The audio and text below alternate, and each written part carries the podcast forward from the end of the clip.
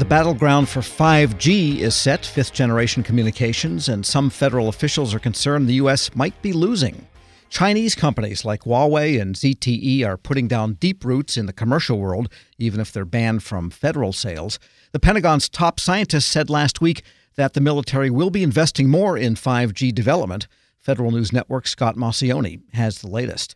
And let's begin, Scott, with why 5G is important to the military in the first place. My understanding of 5G is something that's heavily advertised that you actually can't get yet on your phone. that's right. That's right. So right now, everyone that, that thing in your pocket, that cell phone, is using 4G to get information. It's the fourth generation of wireless networks, which which ain't too snappy, if truth be told. Right. But I mean, if you compare that to 3G, you know, every once in a while your your phone will turn to that 3G, and it's like, or if you're on Metro, it turns to 1G or whatever they yeah, call that. 56K. It's really slow. So 5G is we're talking about a huge increase in bandwidth and with that comes increased download speeds, uh, a expanded number of touch points where everything is connected. So you can connect your refrigerator or all these other things that would take uh, bandwidth usually that that your 4G just couldn't handle if it was doing everything else. Well, you can add all these other things in there.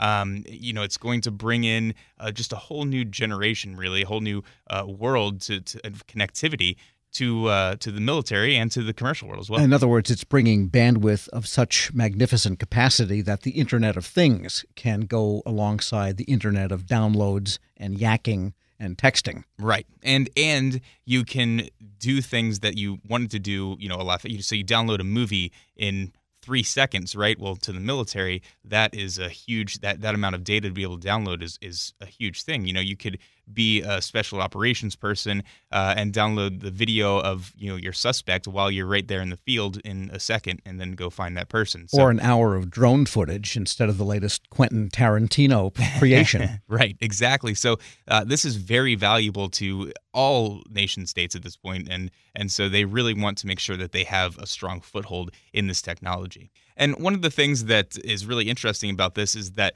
the private industry is leading the way, not the Defense Department, as it was, you know, in the 60s and 70s. So Michael Griffin, who is the Undersecretary of Defense for Research and Engineering, really sort of explained how DoD is just kind of holding on and trying to catch up rather than being the the front runner. Broadly speaking, we are aware that commercial initiatives in telecommunications far outstrip anything that we can do and would want to do in, in DoD. We are, we are struggling to become the flea on the tail of the telecoms dog. This is a multi trillion dollar worldwide industry. Um, that said, we have national security needs, and to the extent that we can help seed the competitive environment or encourage it to grow in directions that are relevant to us, we want to do that. And that's Michael Griffin, the Undersecretary of Defense for Research and Engineering. All right, besides talking about it, what is DoD doing to capitalize on this? And it does exist in some places, it's just not built out yet.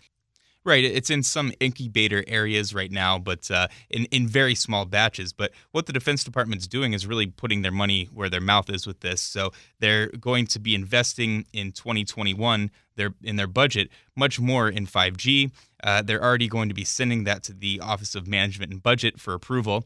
And besides that, they in this most recent budget, they've moved $52 million to go into 5G development so that they can start working on this currently as well. And what are they spending it on? 5G infrastructure that they're buying boxes to make their own bandwidth? Or are they just putting in applications that can take advantage of 5G. Right. So what they're doing, and as we we said, how you know the telecom companies are far ahead of DoD on this. So what they're doing is they're using this money to pair up with industry to create prototypes that they need, um, or to do any sort of development so that they can uh, use it for commercial and defense applications. So you know it might be some sort of it could be a box like that or whatever they're thinking in you know that they want uh, for the military applications of 5G, they can sort of develop that with industry.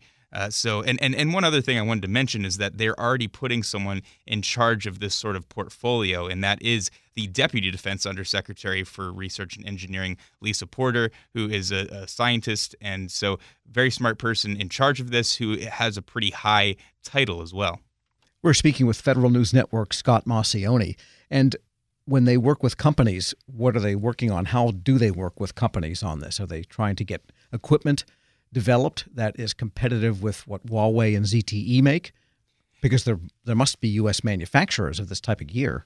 Right. So it's it's on the gear side and it's also on creating that network. So creating an infrastructure within the United States and, and also a wireless infrastructure, however they're going to be doing that. So uh, one of the things that Secretary Griffin said is that if they can make the DoD's own infrastructure available for experimentation and prototyping, um, or they can uh, provide venues like bases where uh, the companies don't have to worry about licensing within uh, local or federal state kind of areas, having to deal with all that, giving them a little bit of a laissez-faire uh, experimentation area to use. Uh, that's one thing that the Defense Department wants to uh, use a little bit and experiment with. Um, I can imagine that in places like White Sands Missile Range, where you've got large tracts of land, or Camp Pendleton in California. I guess the difference is those are largely barren, except for a few establishments where people work, but they don't really have an urban type feel to them. The thing that DoD can't quite offer is a more urban type setting, I guess, except in some of its maybe dense bases, but they're not that big. Right. Physically. Right. But you know, I mean, that may be what they want to do. Like, I, I'd assume, and this is just just an assumption, that they want to figure out how they can move classified information securely through this this network. Uh, you know, and and that's something that's a lot harder to do than just having a commercial application out there and and using it within a city, like you said, like these incubator kind of things. So.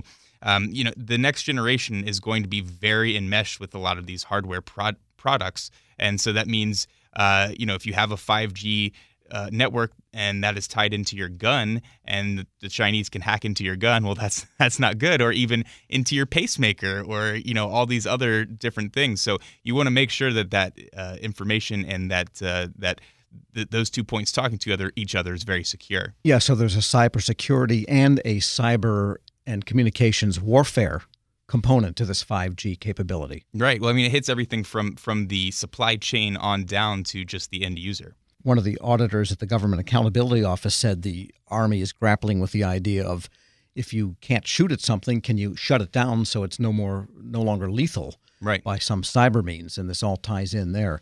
And where else is DoD investing these days?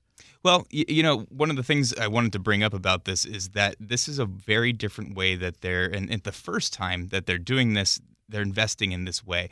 So before, if you remember, the Defense Department only had the Acquisition Technology and Logistics Office, and they have since split that.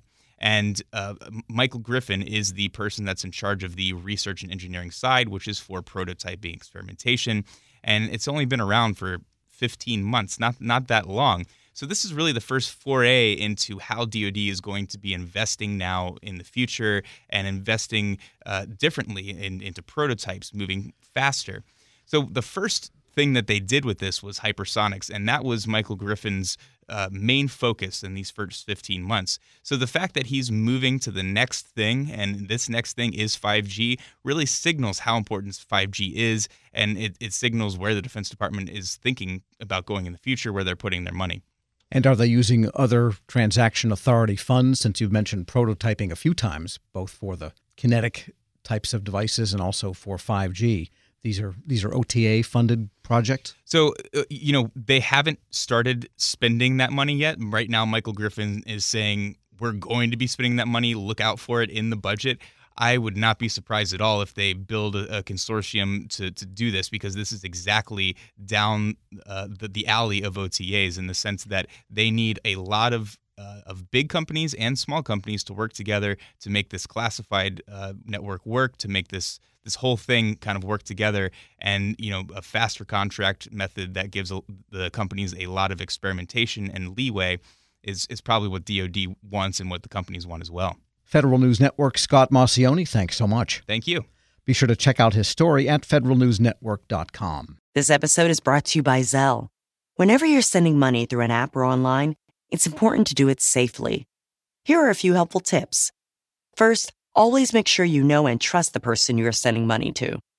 Second, confirm you have entered their contact details correctly. And finally, if you don't trust the person or your recipient is rushing you to send money right away, Think twice before sending money through an app or online. A financial plan isn't just about money. It's about what matters most to you, like protecting your family, supporting your community, and building a legacy for future generations. At Northwestern Mutual, we start with a conversation about the life you want to live now and years from now.